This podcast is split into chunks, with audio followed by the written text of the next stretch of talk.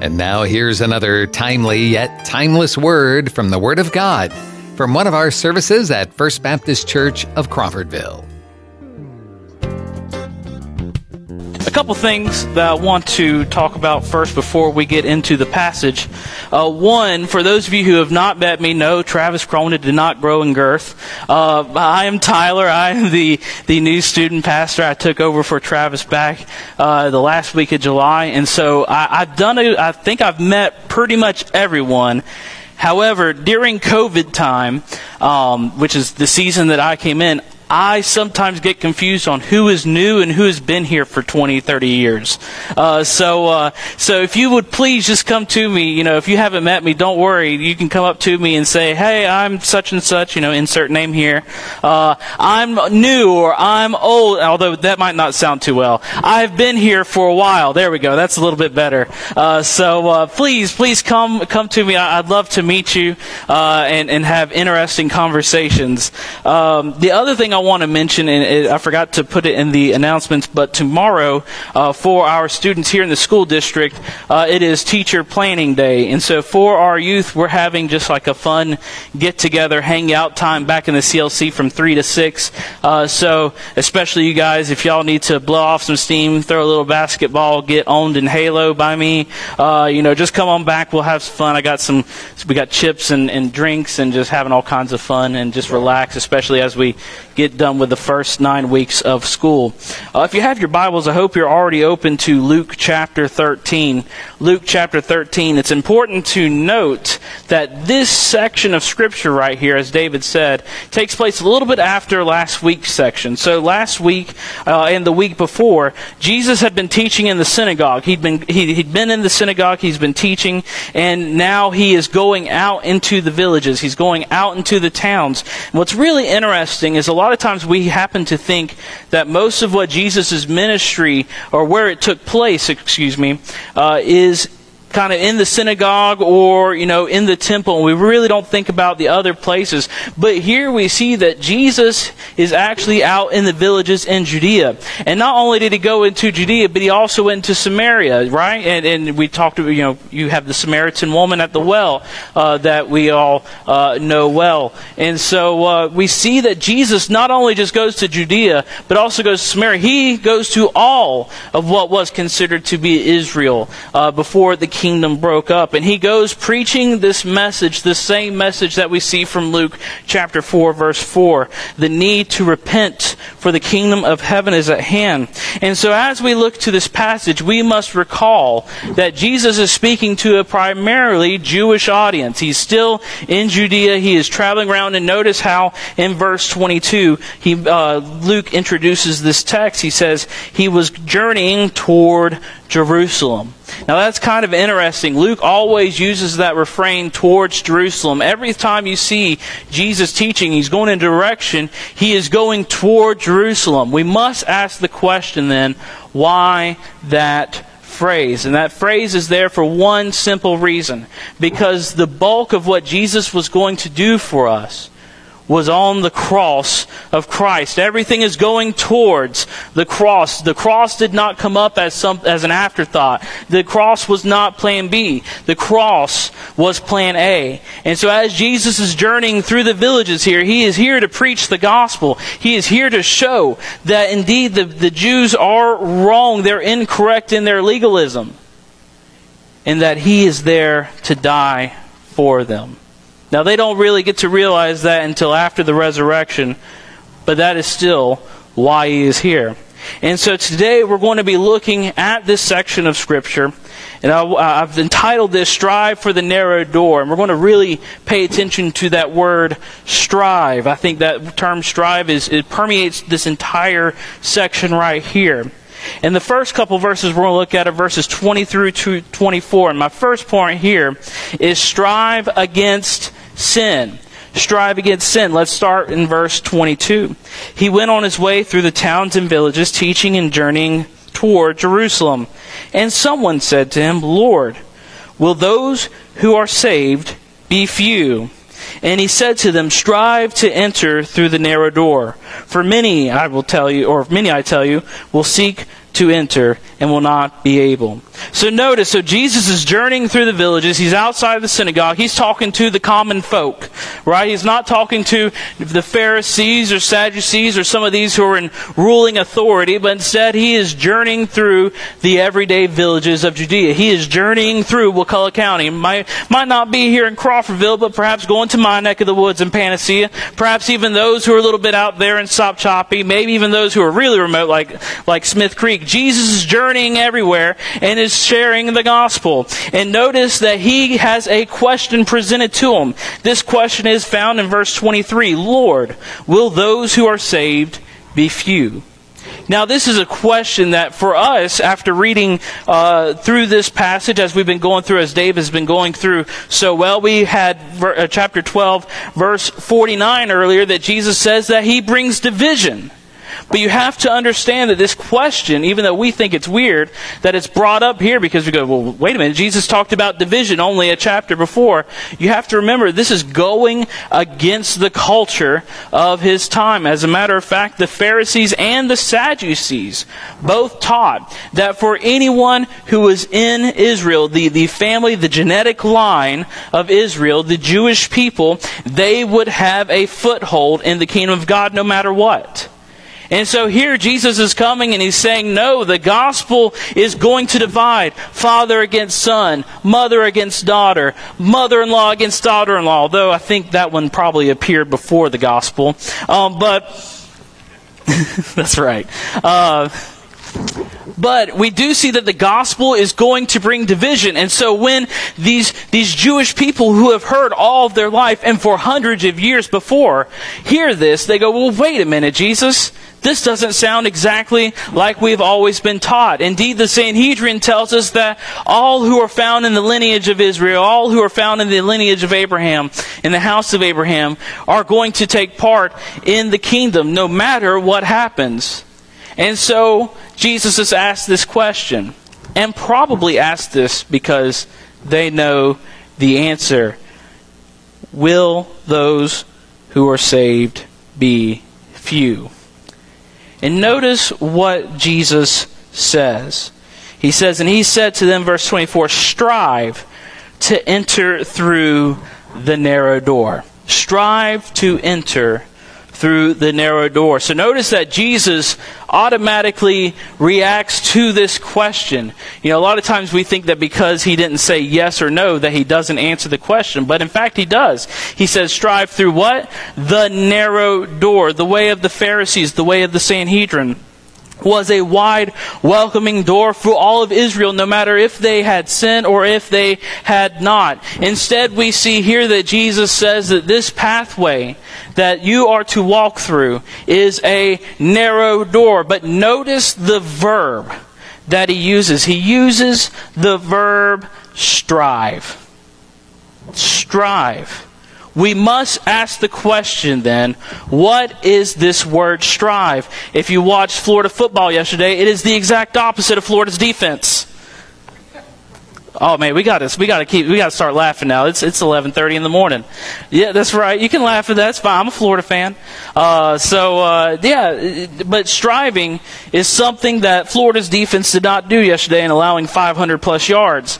You see, to strive after something the term strive here means to work with intense effort. In other words, it's not just simply saying you're going to do something and then gradually going that way. To strive means you are going to earn it. To strive means that you will gain grasp of it. To strive means that you put everything into it in order to obtain whatever it is the ultimate goal is. To strive means to work hard.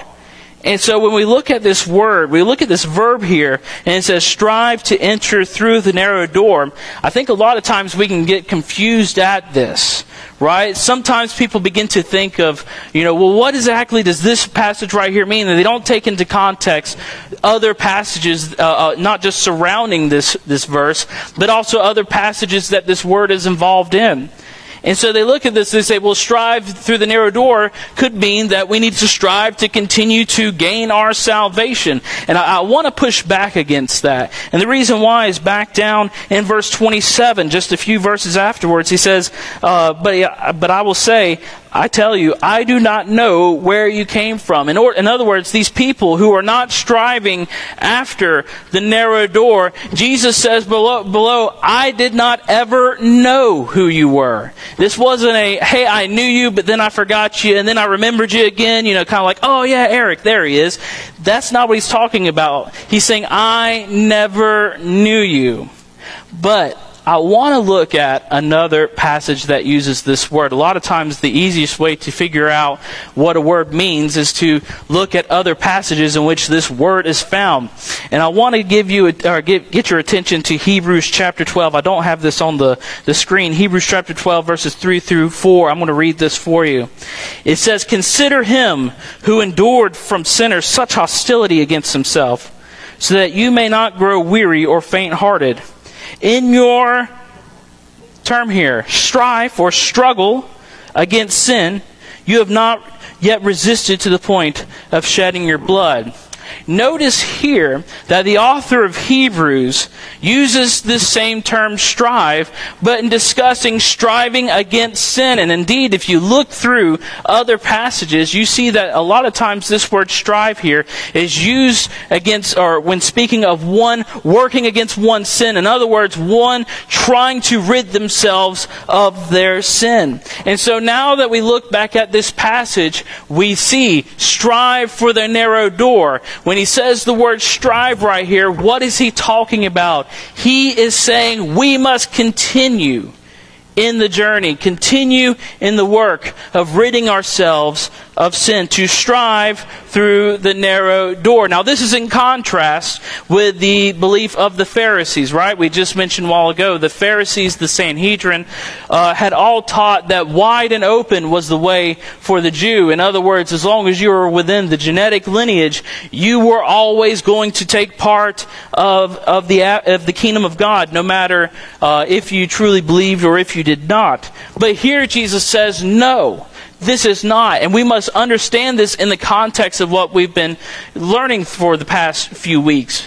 Brother David has so eloquently talked about how legalism or empty religion ultimately leads to hell.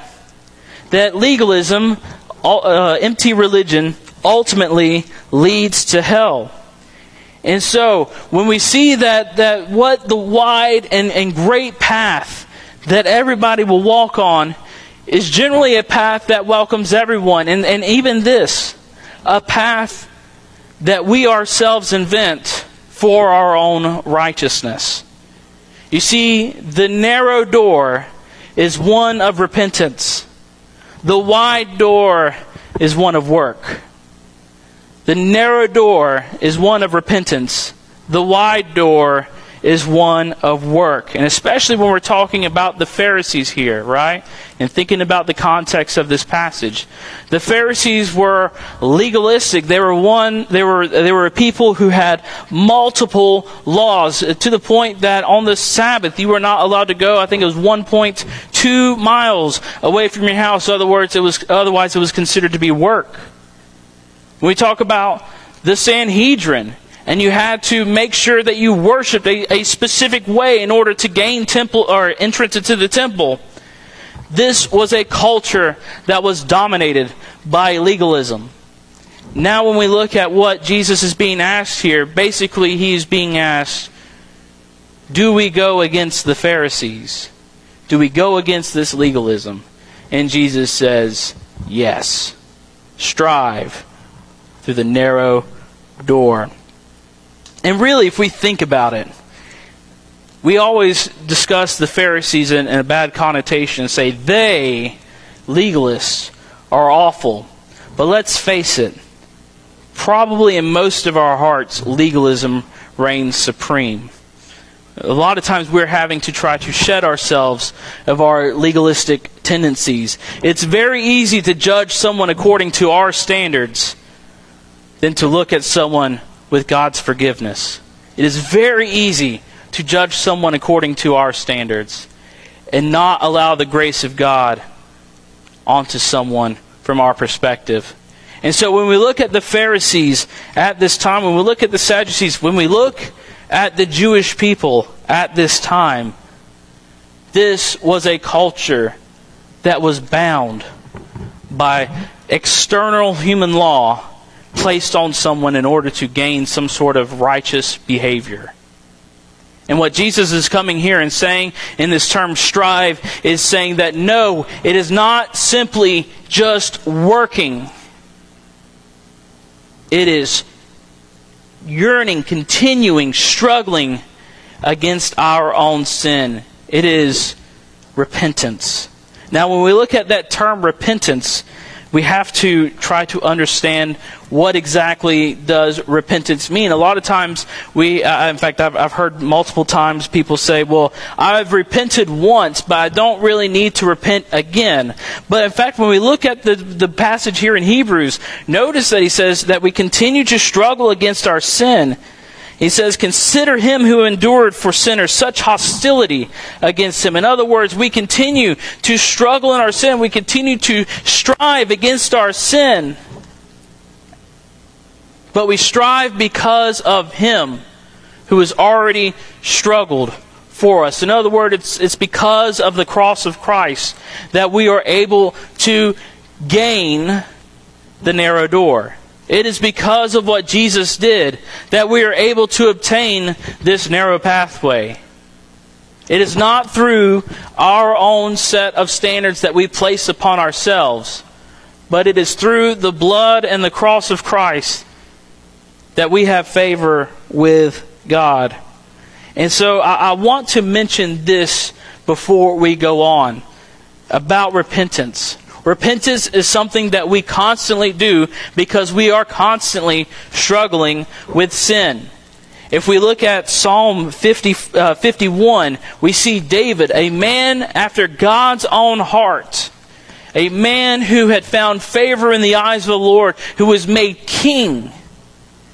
In Psalm 51, we find him broken. Why? Because David sinned greatly.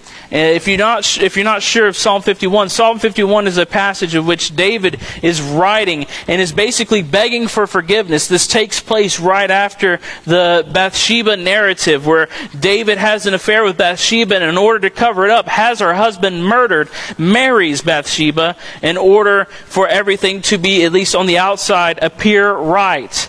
Nathan the prophet comes to David and confronts him with his sin.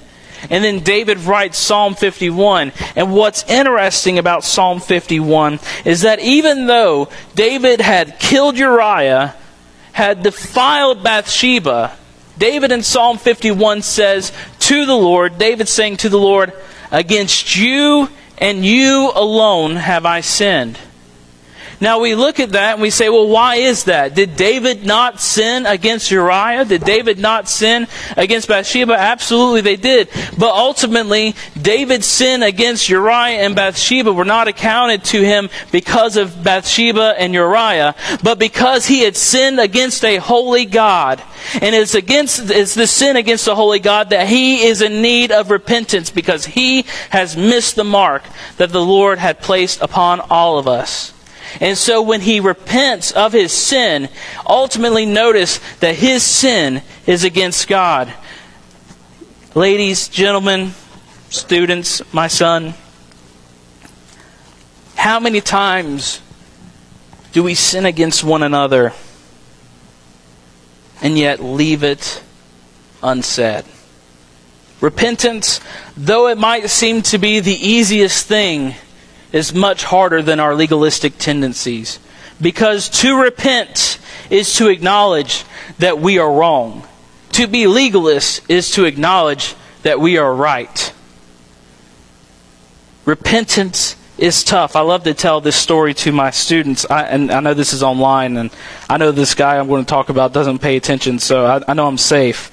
Um, but uh, uh, whenever I was in seminary, uh, up in North Carolina, there was a guy who was in my small group uh, at church. This guy, his name was Logan. Uh, yeah, no, yeah, yeah, there you go. For those of you who are listening, I pointed to Logan Elmore down here. Uh, but uh,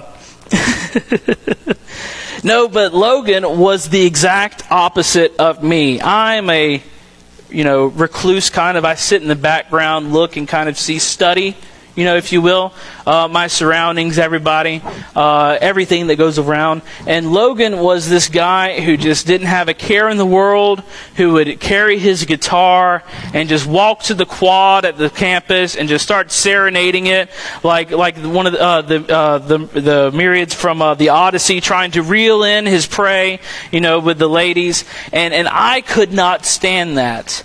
One because he thought he was God's gift to God's gift to women, uh, and I know that wasn't right. Am I right, Michelle? That's right. Uh, and so, uh,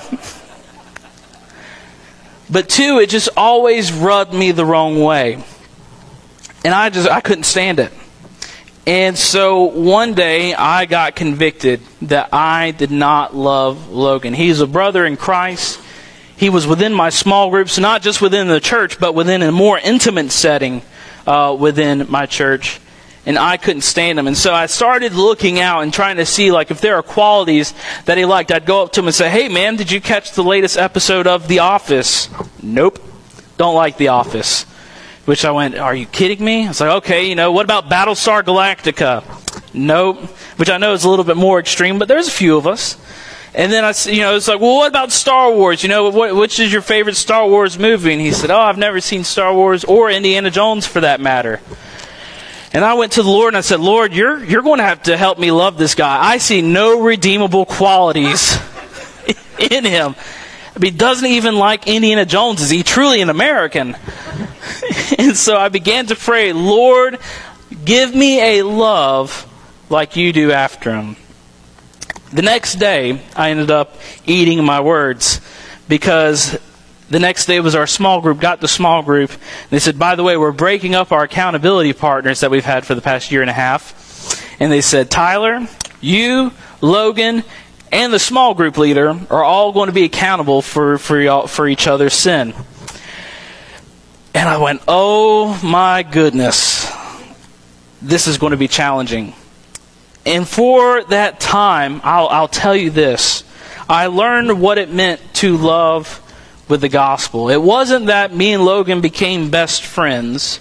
It wasn't that me and Logan all of a sudden started hanging out buddy buddy, but I began to seek what would cause him to grow. I began to seek for him the things that would bring him uh, a blessing, things that would begin to enrich his walk with Christ. I began to pray and seek him out whenever I saw him uh, in order to make sure that he was continuing uh, in righteousness. In other words, I began to love him just as Christ loves us. Now, was I perfect 100% of the time? No. There were, especially those first probably two months, I just said, Lord, you got to help me, you got to help me, you got to help me.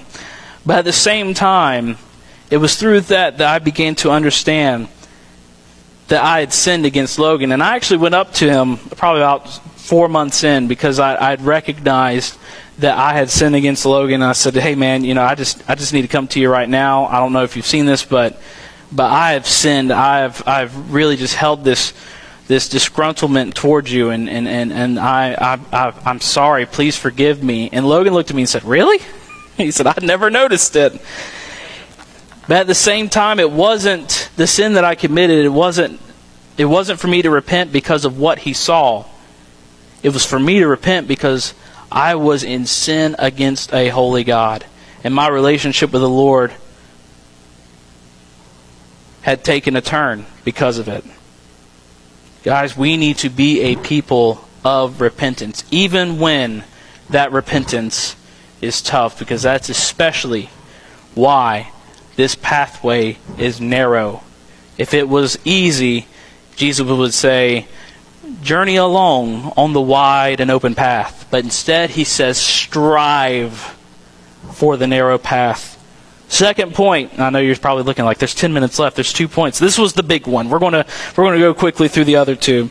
Second point, legalism or empty religion leads away from the master. We look at verse 25 and Jesus says, "When once the master of the house has risen, and shut the door, and you begin to stand outside and knock at the door, saying, Lord, open to us.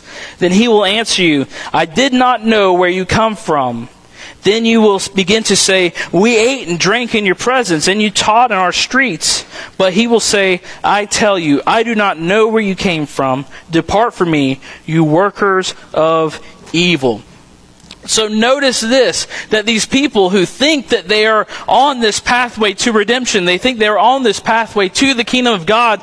Indeed, the master of the house will close the door and they will be left outside. Now what's interesting is this, Jesus says this term master. He's actually speaking in third person singular here. And, and the reason why is because notice what they say. They say, you taught us, you ate with us, you were in our streets. Here Jesus, remember at the beginning, of this section says, or the, the passage says that Jesus was going and teaching in the villages. He's going and teaching in the streets. In other words, the master right here is Jesus. And Jesus right here is saying, unless you go, unless you strive on this narrow path, you will be shut out and you will be left on the, the outside saying, Well, didn't you eat with us? Didn't you drink with us? But notice what Jesus says. He says, I, uh, he says, but I will tell you, I do not know where you came from. That term gnosko right there is a term meaning to have ultimate knowledge, to have full knowledge of who one is. This isn't just a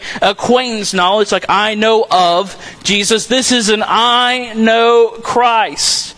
And so what Jesus is saying right here is that while you might be on this path of legalism, while you might be on this path where outwardly you're doing everything right, ultimately you will not be let in. Why? Because you are not striving for the narrow path. And so we get to verse 3.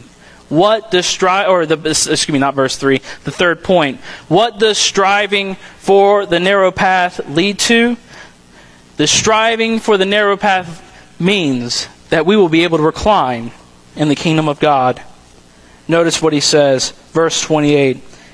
And in that place there will be weeping and gnashing of teeth. When you see Abraham and Isaac and Jacob and all the prophets in the kingdom of God, but you yourselves cast out. And people will come from east and west, and from north and south, and recline at the table in the kingdom of God. And behold, some who are last will be first, and some who are first will be last. Notice what he says. These people shut out from the house they will be in a place of torment, of weeping and gnashing of teeth. If you ever heard somebody say to you that Jesus never spoke of hell, I don't know what other place this could be talking about right here. This is a place of immense sorrow and immense pain. In other words, the people who are on the wide, easy path, the people who are on this legalistic path, ultimately will be shut out. And notice the verbiage used to describe those who are at the table of the kingdom of God. Notice what it says. It says, uh, excuse me, uh, let me get back to it. I lost my place. It says in the, the in that place there will be weeping and gnashing of teeth when you see Abraham and Isaac and Jacob and all the prophets in the kingdom of Israel, and you yourselves will be cast out. Verse 29 And the people will come from east and west and from north and south and recline at the table in the kingdom of God. Notice that it is the people who strive are now the people who will be able to recline. Notice it's the people who struggle against sin will now be able to rest within the kingdom secured by the blood of Jesus. In other words, true rest cannot be found in our legalistic tendencies. True rest can only come from the cross of Christ. True rest will only come through our struggle against our sin. True rest will only come because we repent. And notice what Jesus says. He's, remember, talking to a Jewish audience. He says, And people will come from the east and west, from the north and south, and recline at the table of the kingdom of God. Indeed, even before that, he says, You will see Abraham and Isaac and Jacob and all the prophets in the kingdom of God but you yourselves will be cast out. In other words, he's telling these legalists that have been told all their life that they will gain entry because they are within the, the genetic you know, jackpot of being Jewish. Instead, we see that they are cast out in the very people that they held hatred against, the Gentiles, the Samaritans. will indeed be the ones who will be at the kingdom of God. They will be reclining at the table of Abraham, Isaac, and Jacob, and all the prophets. Think of all of the heroes of the Old Testament. You will not be able to see them, is what Jesus is saying, unless we strive for the narrow path, unless we strive for the narrow way. Then he says, And some who are last will be first, and some who are first will be last. This is not just a way to make sure you get to the front of the cafeteria line if you end up in the back. Instead, these people who thought that they were the first to enter the kingdom of God, whenever the kingdom of God comes, will find themselves at the very back. And those who they thought would be at the very back, the Gentiles, the Samaritans, us, will find ourselves reclining at the table. Why? Because we strove against our sin, because we strove for the narrow path. So, as we close today, I want to ask two questions.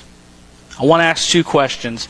The first question is for the Christian. If you are a believer in Christ today, my question to you is this Are you continuing striving for the narrow path? Are you continuing striving against your sin? Because this is not just a weekly struggle, a monthly struggle, or even a every four year election struggle. This is a daily, an hourly, a minute, a secondly struggle. Are you struggling against your sin? If you are, remember what Hebrews tells us that we are able to uh, to to in- endure such because of Christ. If you are not a Christian, I want to ask you this question Why do you continue to go on the wide path that ultimately you know leads to nowhere? When we look at our world today, we see many philosophies that are brought up. Many philosophies that tell us that we're going to be fulfilled ultimately. Whether it be you know the promises of future technology me as a nerd that's that's one that gets me. Perhaps it could be a philosophy if we can only gain world peace whatever that means. You know perhaps it's you know make sure that that if i just have everything right here in the country right for my children and grandchildren then i will be okay. But ultimately what happens it all gets broken up. There's always another issue that pops up.